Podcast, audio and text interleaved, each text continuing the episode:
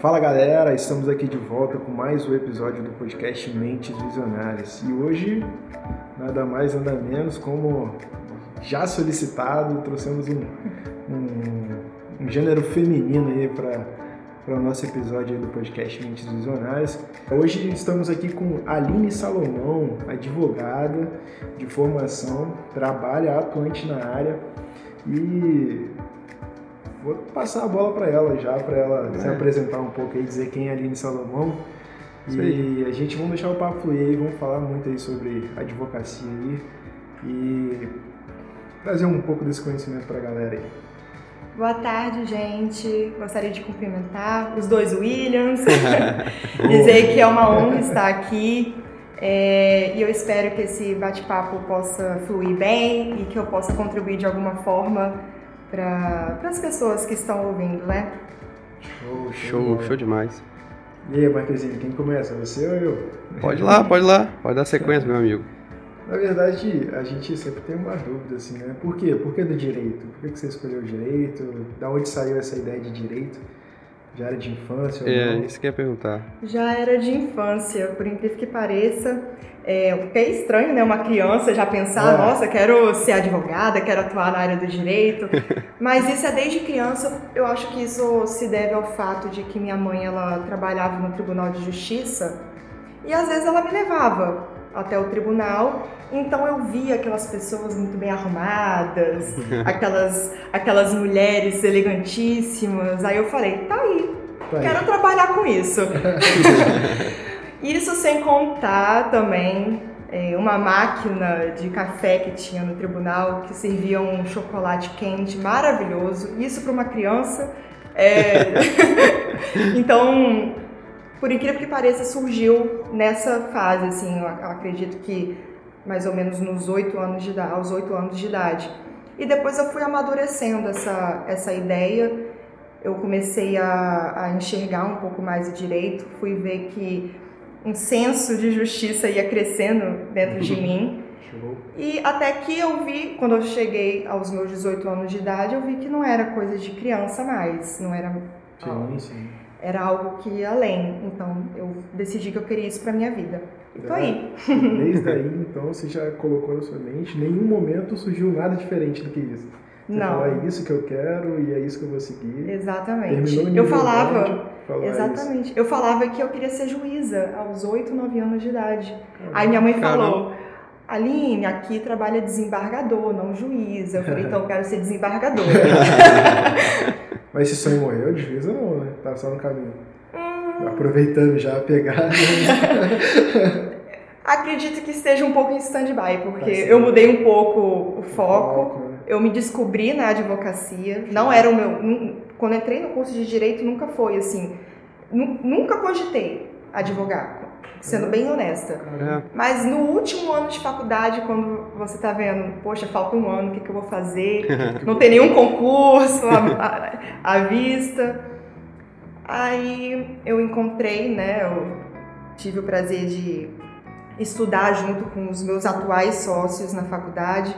Nós iniciamos o assunto de, de montar um escritório, nós três, e isso foi crescendo dentro de mim. Então eu sempre digo que eu me descobri advogada depois que eu me formei, que, porque hoje eu amo o que eu faço e até deixei essa ideia de concurso público, é. de, sério, deixei um pouco de lado para focar mesmo no, no meu escritório e, e, nessa área. Top, top. Mas o, o Aline, no, então no início você, o foco era o quê? Concurso? Porque eu vejo uma galera falando assim, ah, vou fazer direito para fazer concurso e tal. Era a sua pegada também? Era. Como eu disse, né, a área da, a área da magistratura, uhum. que era o meu, meu, foco. Mas isso, como eu, como eu disse, no último ano foi se perdendo. O concurso público, ele é muito interessante para quem quer ter segurança, quem quer ter, de certo modo, conforto, estabilidade financeira.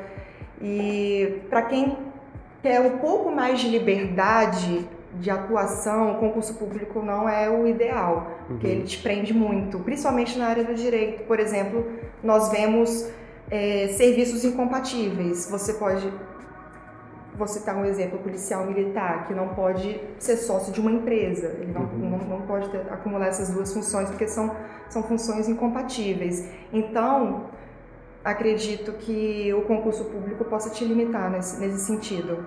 Entendi. Entendi. Mas mesmo assim ainda é bem atrativo. Né? Muito, né? ele é atrativo, com certeza. Mesmo, querendo ou não, te dá Sim, uma, ele uma é atrativo, é, justamente. te dá uma condição de vida legal, né? Assim, pelo menos se você for parar para ver, esses, esses concursos na área de direito, eles são bem. Exatamente. Um bacana, né? É, para quem busca essa estabilidade é perfeito. É. é perfeito. Eu digo estabilidade não só financeira, mas pela dificuldade de você perder o, o, o seu trabalho. Uhum. Entende? Entendi. Então é, é, bem interessante. Não descartei na minha, na minha vida, não, 100%. É, sim, sim. Tá é, tá em stand-by. Talvez, não sei, quem sabe. Não, entendi. Aí você falou que, assim, basicamente você conheceu seus sócios, né, na, na faculdade. Na faculdade. Uhum. E dentro dessa empresa hoje, é, você, você tem alguma área específica que você cuida? Um processo, uma parte do direito é sua ou é todo mundo pega tudo? Como é que funciona assim? Teve alguma área que você se identificou mais durante o curso e falou assim, não, acho que eu quero trabalhar com isso ou não? Porque a gente sabe que tem vários ramos dentro do próprio Sim, direito, né? são é muitos. É, eu sempre falo que eu namorei o direito penal, mas acabei casando com civil, porque o, o direito penal exige muito do advogado. Eu, eu, vejo que eu não tenho o perfil de uma, de uma advogada criminalista. Uhum. Então eu já fui percebendo isso durante a faculdade. Apesar de ser minha paixão, é, eu não descartei. Também, Também penal. É, é porque eu, como meu Basicamente ela tem uma caixinha. É, tá lá. Guarda, guarda as ideias dela. É porque o meu sócio é criminalista e ele fica no meu ouvido, vem pro criminal, vem pro criminal. e ele sabe que eu gosto. Então de vez em quando eu até trabalho em uma peça criminal, enfim. Mas tô focada no civil. Ah, e, e, e a área civil engloba muita coisa, o campo de atuação é enorme. É uma área que eu gosto também. É, engloba direito de família, sucessões. Eu trabalho muito com consumidor também, uhum. relações contratuais, obrigações, enfim, muito do, do, nosso cotidiano mesmo, as relações privadas, sabe? Entendi. E assim, é, aproveitando essa ideia, você, você ainda vê, porque hoje você, você tem essa formação e às vezes você vai conversar com algumas pessoas, você vê que tem muita gente que não tem conhecimento do direito dela, que tem o direito do consumidor mesmo. Às vezes acontece alguma coisa, a pessoa vai conversar com você, aí você fala, pô, não, mas isso aí tá errado. Mas às vezes a pessoa nem tem noção, ela tá é, ela acostumada com isso, né? Fala assim, ah, deixa isso pra lá. Você vê muito isso? Hein? Vejo muito. Ah. Por isso que é importante a questão da, de, da divulgação de informação, né? De você informar. Uhum. É, porque muita gente desconhece o direito. Uhum. E eu sempre bato nessa, nessa tecla. O direito devia ser ensinado na escola, desde, desde quando a pessoa. Desde criança. Desde criança.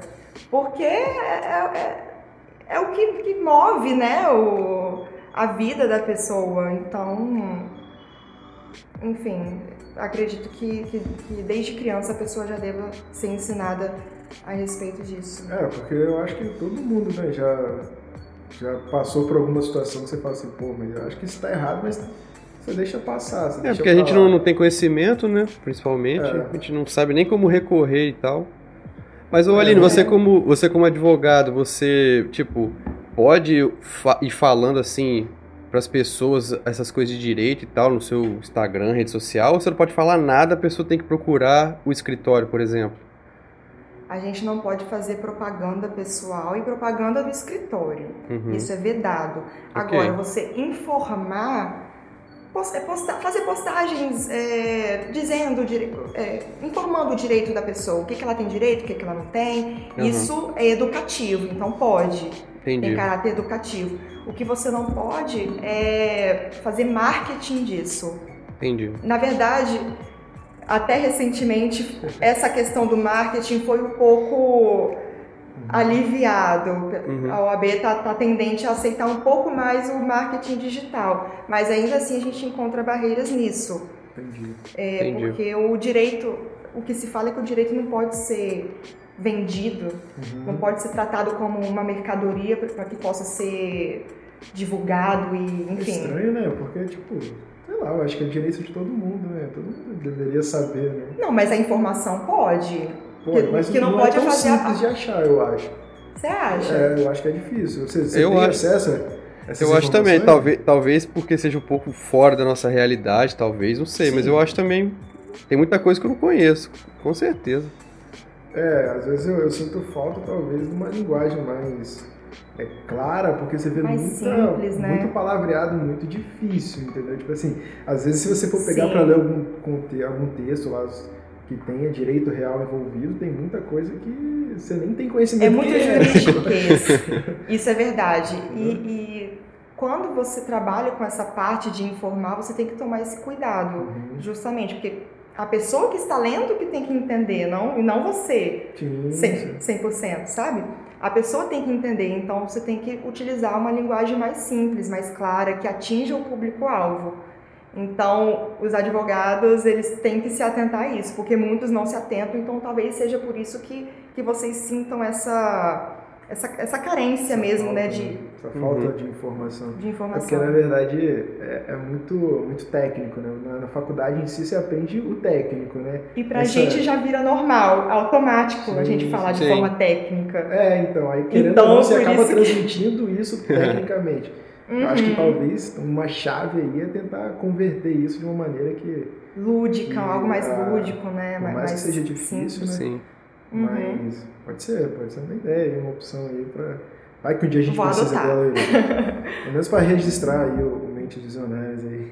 É isso pro aí. mundo. Mas é, falando um pouco sobre mercado de trabalho, a gente pelo que você falou, você teve a oportunidade de sair da faculdade e se unir a outras pessoas e montar esse escritório. Mas você acha que é difícil fazer isso, montar um escritório? É mais fácil você estudar para concurso ou, sei lá, talvez tentar pegar uma causa ou outra de um vizinho, alguma coisa do tipo? Qual que você acha que é o caminho mais fácil? E se você acha que está é, saturado ou ainda tem bastante vaga para pessoas de formação nessa área? Bom, eu acho que nenhuma, nenhum caminho é fácil. Todo Sim. caminho tem, tem a sua dificuldade, a gente eu apenas escolhe a dificuldade. Eu postei. Isso mesmo. Tudo é difícil, depende Tudo do que você é difícil. Escolher, Exatamente. Escolha com sabedoria a sua dificuldade. Verdade, verdade. Aí, ó. Isso aí. aí é, não é fácil estudar para concurso público, a concorrência é algo absurda, é altíssima. altíssima não é fácil montar um escritório. As pessoas pensam que a gente simplesmente, no meu caso, as pessoas pensam que a gente simplesmente se juntou, alugou um espaço e tá pronto, é isso. De dinheiro, rios de dinheiro. Nossa, meu Deus! Eu conto vocês contam? Não é bem assim. Então, eu acho que todo caminho tem, tem sim a sua dificuldade, tem sim a sua luta. E basta escolher com sabedoria qual caminho seguir. É, tem que botar a cara, né? E ir pra frente. Exatamente. Ver aquele que você mais se enquadra, né?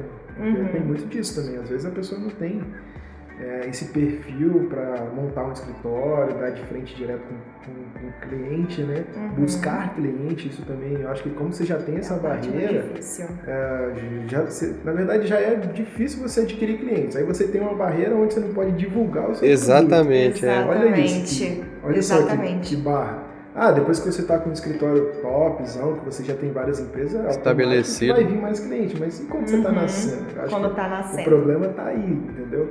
E aí tem gente que vai ter mais esse perfil, talvez de sentar a bunda na cadeira e estudar para um concurso horas e mais horas, mais horas, às vezes para ficar dentro de um escritório e, e, passar o resto da vida dela ali, entendeu? Esse, eu até ouvi uma coisa até interessante que o sucesso de cada um é, não, não tem como ser igual.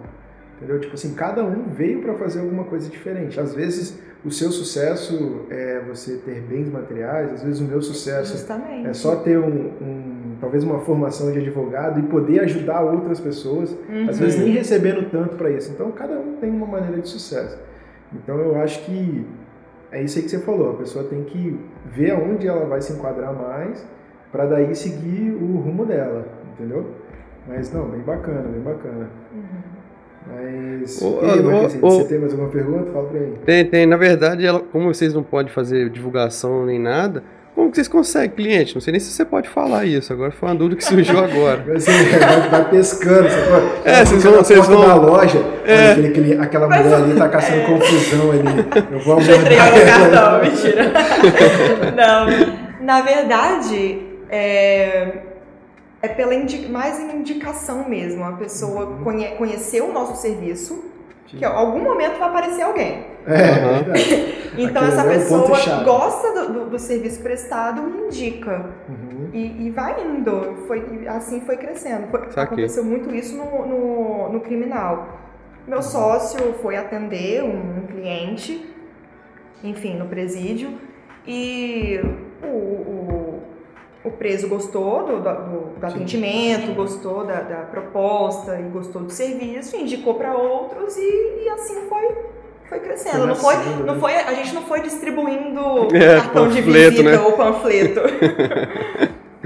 É, Nem cara, poderíamos. É várias, é. várias dificuldades aí, né? É. Você vê, né? Por isso que falo, não, não é fácil, mas você tem que botar, dar a cara a tapa, sabe? Você tem que ser visto para ser lembrado, uhum. porque senão você fica no fundo do escritório e ninguém te vê e ninguém lembra de você. Não chega, não chega cliente. Não, não chega, chega justamente. E o marketing tá aí para isso, assim, né? A questão de agora levando para minha área, a questão de postagens informativas. Então, esse, esse é um modo de você sempre estar sendo visto, né? Sim, sim. sim. Ah, aí lembra, uma hora. É lembrado, né? Exatamente. Uma hora alguém vai olhar e falar assim: ah, a Aline já fez aquela postagem sobre determinado de, assunto. Talvez vai precisar de algum advogado, vai lembrar. É automático, cara, é automático. Se, uhum. você, se você não tem, é que nem a gente falou, William, se a gente não tem esse acesso a essa informação tão fácil, que nem a gente está tendo esse bate-papo hoje. Talvez um dia eu precisar de advogado, é, é fato, cara, que a gente vai lembrar da linha. Já a gente já trocou uma ideia com ela. Entendeu? Então, mais do que nunca, se você precisa de indicação, então você tem que ser visto é também. Não tem jeito não. É verdade. e aí eu te pergunto o seguinte, é, tem, tem, tem quanto tempo mais ou menos que vocês estão, que você está atuando mesmo no direito depois que você se formou? Tem quanto tempo? Quase um ano e meio. Um ano e meio, né? Um ano e meio. É, é recente, tá, recente, tá nascendo, é. tá nascendo. Mas nesse um ano e meio aí que você... Foi no meio da pandemia, tá... né? Foi. Nossa, é verdade. No início da pandemia. Mas e aí? Coincidiu, a gente locou o, o espaço... Meu e no, poucos dias depois já fechou tudo, enfim. Mas, aquele cada um trabalhando de aquele casa. contrato básico de um ano, né, William? Que você não é. pode romper. É, pouca coisa, de um ano só. Mas fomos à luta e graças a Deus a gente conseguiu sobreviver, né? conseguiu sobreviver e, enfim, manter o top, escritório. Top. É isso aí. E crescer, graças a Deus. Então, é, aí a ideia, a minha pergunta era basicamente a seguinte: é, nesse um ano e meio que você já está atuando, você já consegue é, descrever algumas características que você acha que seriam interessantes num advogado. O que, que um advogado teria de características assim, que você acha que seria interessante para fazer atuação uma atuação legal, ou às vezes conseguir receber uhum. esses clientes de forma que eles permaneçam com vocês e, e passe a ser a referência na questão do direito? Tem alguma característica que você acha que, assim, não, essa característica ela precisa ter? Por mais que a gente saiba que as pessoas são diferentes, as ideias são diferentes, mas tem algum padrão, alguma coisa, acho que você entendeu, tipo assim, Entendi. seria algum, alguma base para você partir para algum lugar com a advocacia? Em suma, a questão do do que, que eu, eu acho que o advogado deva ter de característica, né? É, ok, isso, isso, pode ser. É, enfim, eu acho que, eu acho não, eu acredito que o advogado ele deve ser diligente, proativo, ele tem que ser uma pessoa atenciosa, paciente, muito por conta também da morosidade da justiça. Uhum. Só que tem um, uma, um, uma característica que eu vejo muito, pelo contrário, que eu não vejo muito na, na enfim, no dia a dia da advocacia, que é a humanidade. Eu vou explicar. Os advogados atualmente falando assim, né? Não, não generalizando. Uhum. Mas eu vejo que a questão da visão humanizada em relação ao cliente, em relação ao processo, está cada vez mais ficando de lado. Sim. Então, eu acho que nós, advogados, temos que ter esse olhar humanizado com o cliente, porque é uma pessoa que tem sonhos, a gente está lidando com vidas, Sim, com certeza. às vezes com liberdade de alguém. Então, se você olha o processo, se você olha o cliente como mais um, como um número, sabe? Isso eu, eu não concordo como muitos advogados vêm se portando em relação a isso. Entendi, entendi. Então, eu acredito que esse, essa visão, esse olhar humanizado seja a característica mais importante que o advogado deva ter. Top. Esses Top. dias você falou isso, eu lembrei de uma, uma passagem que é meio que a origem, não é a origem, né? Mas, sei lá, acho que a galera vai entender. Por que da palavra ser humano? Humano todo mundo é, mas ser humano não é todo mundo. Nossa, Sacou? sensacional. aí, é isso. Aí a gente, eu peguei essa visão e falei, cara, é impressionante isso. É apenas Realmente. uma palavra, mas você vê que a palavra ser um humano é, uhum. é uma união. Sacou? A gente não Sim. fala só humano, a gente fala ser humano. Ser humano. Mas ser humano, humano todo mundo está sendo, sacou? Mas ser humano, que tal tá o X da questão? A galera acho que tem que tentar ver isso de alguma forma e, tentar absorver isso e uhum. ser isso aí que você falou, ser mais humano. Porque parece que hoje é tudo troca de favor. Sacou? Tipo, eu cheguei até você, não, olha, eu tô com um problema, e você fala, não, beleza, vou resolver, resolve e segue seu barco e acabou, sacou? Mas, uhum. tipo assim, não se importa como que a outra pessoa tá, não se importa se, se ela tá com alguns problemas. Às vezes a pessoa tá com N problemas e às vezes ela nem quer resolver tecnicamente tão fácil. Às vezes ela quer desabafar, quer trocar uma ideia, mas a gente está achando que o tempo está tão rápido, tão corrido, que, que as coisas Sim. têm que ser rápidas. Mas não, e pelo menos na minha área, o cliente ele já vem até, até a nós fragilizado. Fragilizado, com certeza. Então, se você não tem essa empatia de olhar o cliente como um ser humano. Boa, boa. Pega a visão. Pega a visão. então é isso. Entendi, entendi. Não, bacana, bacana. Aí, aí você falou de, de dos clientes chegam, já chegam é, fragilizados. E, mas aí já pegando essa parte, como que é a rotina de um advogado, né? Se a, o cliente chegou, vamos partir daí, o cliente chegou até você fragilizado, como é que é essa rotina? Você vai fazer abordagem, vai, vai montar um processo, vai saber se realmente ele precisa de advogado ou não. Depois de montado um processo, como é que funciona essa estrutura? Dá é, para você dar uma resumida legal para a gente? O cliente chega até a nós, a gente avalia, analisa o problema, vê se é possível ou não é possível tentar resolver essa situação extrajudicialmente, sem levar isso à justiça, porque eu acho que. Oh, lembrei de Suíça agora, né? Suíça que é assim, ninguém vai pro, é... tribunal, resolve tudo por baixo dos panos. Exato, não, e essa é a tendência, a questão da mediação, a, a questão da conciliação para desocupar um pouco o poder judiciário é, também, né, que já está abarrotado de processos, sim, que demora sim. muito. E muitas vezes a gente vê que o problema pode ser resolvido fora da justiça. Então, se a gente descarta essa, essa possibilidade, a gente analisa a possibilidade de né, provocar o Poder Judiciário para uhum. atender o, o, os interesses né, de, de, quem quer que seja. E qual a outra. A... Ah, depois que você viu se é realmente necessário ou não fazer essa intervenção por meio da justiça, depois vocês montam um processo da entrada, como é que funciona? Isso, aí nós peticionamos no, no órgão correto, porque cada assunto demanda um, um, hum. um sistema diferente, um, uma localidade diferente. Uhum. Existe a, a, a, competência, quem é, qual é o local competente para poder julgar, quem é competente para poder julgar, então a gente tem que fazer toda essa análise para saber determinar onde o processo, para onde o processo vai. Uhum. O processo chegando lá, o juiz vai, vai olhar, vai analisar, vai verificar se cumpriu todos os requisitos uhum.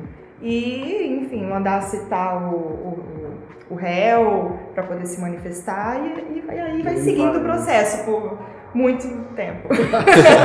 Não queria dizer, mas. Mas é burocrático mas mesmo? Às vezes é. É burocrático. Não, até que até que, pelo menos a minha experiência Com os processos eletrônicos, tem alguns que estão andando bem mais rápido, assim, do que. Porque agora está tendo essa mudança, né? O, o processo eletrônico está sendo implementado no Espírito Santo, pelo menos, uhum. que eu uhum. tenha conhecimento. Então, muitos processos estão deixando de ser físicos para poder ser eletrônicos. Os novos, né? Que são protocolados. E isso vem, vem causando um pouco essa, essa celeridade no andamento do processo, porque você, enfim, né? Eu acho que qualquer pessoa pode entender essa questão de processo. Algo eletrônico corre muito mais rápido do que algo que é físico. Mas aí sim, agora sim. eu fico até com uma dúvida, na verdade. Você acha que é, esse contato ali, às vezes, com, com quem está sendo julgado, às vezes você tem uma testemunha a favor, uma testemunha contra. Quando você estava diretamente no tribunal, às vezes você tem esse contato visual, né? Direto lá, com, trazendo para dentro de um tribunal, talvez. Que você coloca lá o réu, você coloca lá as as defesas. Isso, é, isso continua, essa parte presencial. Essa parte continua, né? audiências. Né? Ah, você é, fala só a questão de documentação. Documentação, isso ah, aí. Tá. tá. Não, porque está tendo algumas audiências e online. É isso que eu ia falar. Por conta da pandemia, isso, isso. foi implementado. Entendi. Mas a tendência é ir voltando ah, às audiências presenciais, é eu falar, sessões. Eu ia falar mais essa questão do contato mesmo, porque muitas das vezes você virtualmente você vai responder de uma forma e presencialmente você completamente diferente, porque você vendo ali aquele, aquele a cara... Pessoa a fica mais pessoa fica mais nervosa, uma é, testemunha, né? É. Sim. Você acha que Imaginei isso é vantagem isso. ou é desvantagem hoje? Já teve alguma situação que precisou fazer algum processo online assim ou não chegou? Já fiz audiências online, já fiz presencial. É... Você sentiu alguma diferença ou não? Até agora não, eu senti diferença positiva. Positiva? Ah, é? Sim, é, porque é eletrônico, é. enfim, não tem deslocamento, sim, não tem sim, o, o risco de uma testemunha chegar atrasada, sabe? Então essa questão facilitou muito a vida do advogado, principalmente do advogado, que não precisa ficar se deslocando, porque às vezes ele tem duas audiências num dia, em é, duas localidades completamente distantes. Nossa. Então Aí você não tem medo, trânsito, Sim, sabe? Você tá dentro do seu escritório, é. você. Só tem medo da internet cair. Esse é um problema. Esse é um problema. Mas qualquer coisa, o 4G tá aí. É, 4G tá aí. Tem que estar tá online nos dois. Tem que estar tá online nos dois, senão.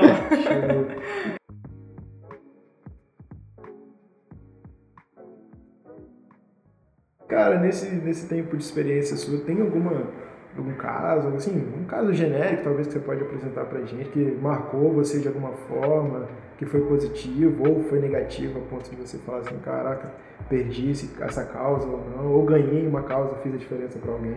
Como é que é isso? Tem algum? Tem, tenho. É o, é o que vem na minha cabeça, assim. Hum. Não necessariamente já teve vitória ou. Enfim. Ah, não, beleza. Não ah, beleza. talvez. Mas foi algo que me marcou. Hum porque é um caso criminal em que um colega meu era muito envolvido emocionalmente. Sim. Então, ele me, me convidou para atuar e eu saí da minha zona de conforto, porque eu atuo na área civil e fui uhum. para né, atuar nesse caso criminal. E é o caso de um, de um juiz que emitiu o juízo de valor em uma decisão de recebimento da denúncia. Vou explicar. É, palavras. Tô aqui com o celular aqui na internet, é, que aqui. Traduz aí. O que que acontece? Uma decisão de recebimento de denúncia, o juiz ele deve fundamentar, mas existe limite para isso. O qual é o limite? Você, você deve fundamentar informando os indícios mínimos que, que existem indícios mínimos de autoria e materialidade para você poder, para o réu poder ser processado. Uhum. uhum. Então, você, o juiz não pode adentrar no mérito, não pode discutir, não pode querer discutir questões ligadas, sabe, a, a, ao fato como um todo. E nesse caso, o juiz emitiu o juízo de valor, praticamente condenou o réu já desde o início, antes de haver instrução, que, onde tem produção de provas, onde o réu é ouvido, a, a defesa apresenta a defesa, enfim. É, então ele emitiu esse juízo de valor e esgotou todas as teses defensivas que poderiam ser abordadas no caso. É um caso, é um, um processo que, que tramita na Justiça Federal e nós apresentamos então um habeas corpus para trancar essa ação penal, para ela não ir à frente, falando assim bem. E foi para o TRF. Nós conseguimos essa vitória e para mim foi a suspeição do juiz, né? Ele sim, foi sim. afastado. Porque, é porque é difícil você conseguir que um desembargador reconheça que um juiz extrapolou na, é, numa decisão, entende? E é um, um, um, caso muito peculiar porque trata de, do período da ditadura, então ele tem uma relevância nacional, assim. Sim. Pegar, já enfrentar um caso desse de, é, foi de grande responsabilidade, mas a sensação de ter levado uma, um, um resultado positivo para esse meu colega é, foi, é indescritível, fiquei muito emocionada. No, na, é, enfim, foi muito. Você sim, diariamente, sim. né, cara? Você, tá ali, talvez, para defender, talvez você consiga mudar completamente o rumo de uma história, né, cara? Às vezes a Isso pessoa está sendo julgada, sei lá.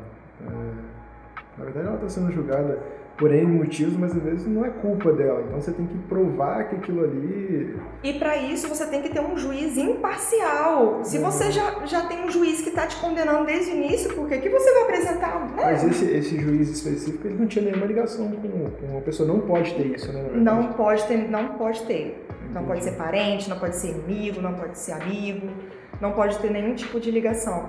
Mas é, por se tratar de um assunto que envolve ditadura, então é algo muito político. Entendi. Entendi. Entende? Então a gente lutou contra a maré e, e, nós conseguimos o resultado positivo, que é o afastamento desse juiz. Ao caso, e agora, enfim, o processo vai seguir, vai ter o seu curso normal, se Deus quiser, com um juiz parcial e Sim. que cumpra o seu dever né, com a devida responsabilidade.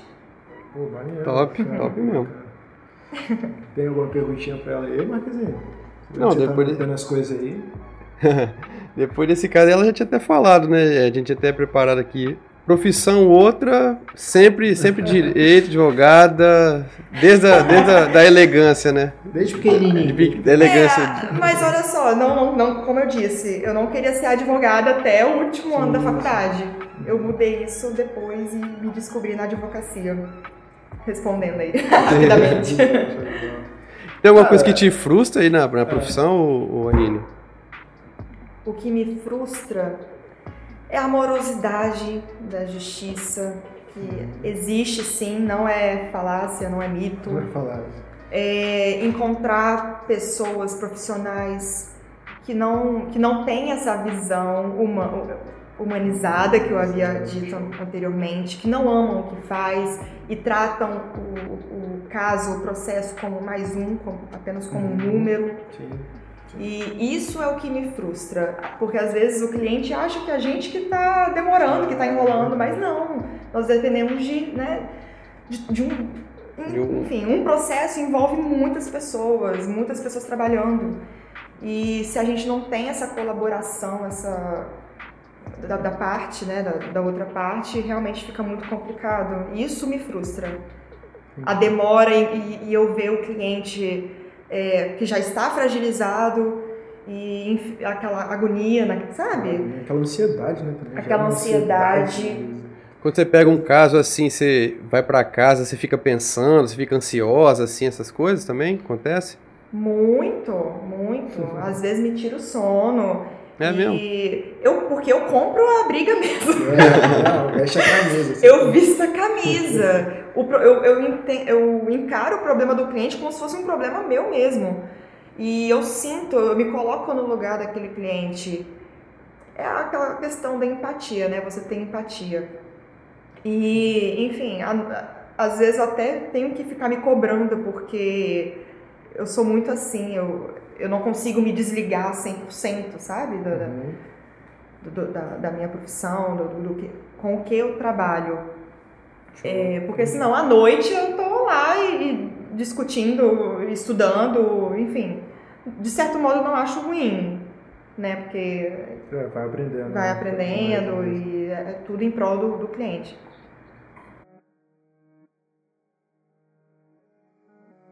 E motivação. Tem alguma motivação diária para continuar fazendo o que você faz? Posso dizer que eu acho que talvez eu tenho uma ideia do que seja, mas tem alguma motivação? Vamos ver se ele acertou. Não, eu sempre digo, o que me motiva é a gratidão do cliente. Sim. O que me motiva é o reconhecimento, é o reconhecimento por parte dele de saber que que eu fiz um bom trabalho, isso para mim não, não, não tem preço. Não é o que me move não é dinheiro, não é prestígio. Show. o que top. me move é, é, é, saber que eu, eu fiz um bom trabalho e isso ser reconhecido pelo cliente, ter a, a gratidão mesmo dele. Eu tinha pensado nisso. Tinha pensado nisso? Em outras palavras, pessoas, talvez. Pessoas. O que te move são pessoas, casos. Pessoas, né? tipo, assim, Ajudar o próximo, na verdade. Isso. Querendo ou não, cara, a advocacia é você ajudar alguém. Sacou? Nossa, e não tem sensação melhor do que saber que você resolveu o problema de alguém. Sim, sim. Um problemão, você, muitas vezes. Ou e... você mostrou para alguém que você estava fazendo ali o máximo que você podia, mas mesmo assim, por algum motivo, é, você não conseguiu Exatamente. É, chegar no resultado esperado por ela, mas ela vai entender que você fez o melhor trabalho possível. Com né? certeza. Né? Uhum. É... É... E futuro? Futuro, tá tocando o barco na empresa. A ideia é essa, né? Como a você já falou. É, é mas tem alguns planos guardados na manga também. Mas. Planos guardados? não, assim, eu, eu me vejo. Aí é como eu desejo, não como, como eu me enxergo. O que eu desejo é que meu escritório cresça ao lado dos meus sócios. Bacana com quem eu tive muita, muita sorte, né, de, de iniciar. Aí é. a gente se conhecer na faculdade e conseguir seguir isso. Seguir Mas isso. todo mundo da faculdade estava começando do zero lá na faculdade ou não? Já tinha gente que já fazia o trabalho? Porque, na verdade, estava todo mundo fazendo o curso. Ou você tem sócios que já estavam na área de atuação? Não, nós começamos juntos a Todos faculdade. Uhum. Ah, top. Eu e mais dois. E todo nos formamos. A gente estudava junto para as provas. Ah, que massa. Maneiro. E foi aí que começou nesses grupos de estudo, que íamos, né, apenas nós, e a gente começou a conversar. E no último ano foi quando tudo começou, assim, que a gente começou a, a discutir realmente como ah. seria feito e se jogar na área. Entendi, mas aí você falou para crescer, o escritório crescer junto com seus sócios. E a ideia é essa. É, e me consolidar profissionalmente é e poder gerar empregos, gerar oportunidades, informar cada vez mais. Não, massa. Top. E, e é isso. Não, bacana. Marquezinho, eu acho que, cara, a gente já absorveu bastante conteúdo. Top, muito top. bastante hoje. O papozinho Ai, foi, bom. foi muito bacana. Espero que a Aline também tenha gostado aí da experiência. Muito, muito. É, como a gente vem tentando trazer, é, a gente está trazendo várias profissões, né, Marquezinho? Isso aí. E aí veio a Aline na mente, né, porque é uma pessoa que eu já tive contato no passado e é uma pessoa também que está sempre disposta aí a contribuir. Me ajudar, né? Estou sempre aí, só me chamar. Eu acho que é super válido trazer né, várias profissões. A gente tem tentado trazer essas profissões e vai continuar trazendo. Muito legal. E assim, agradeço imensamente a participação da Aline nesse episódio. É, William, tem alguma coisa para falar aí, nome? Não, eu queria agradecer a Aline pela paciência, pela colaboração aí. Muito top o bate-papo com ela. E vamos pra cima, bora pra cima. É, isso aí.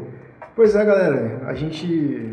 Na verdade, pois é, galerinha, a gente está encerrando mais um episódio uhum. do podcast Mentes Visionárias e essa participação, esse, essa participação especial com Aline Salomão. Agradeço a participação de todos. E para quem ainda não segue a gente lá nas redes sociais, o podcast é Mentes Visionárias, toda quinta-feira sai um episódio novo. E esse episódio que a gente gravou aqui é só o começo e tem muita coisa boa vindo pela frente aí. Valeu, galerinha. Tchau. Fui. Tchau. Valeu.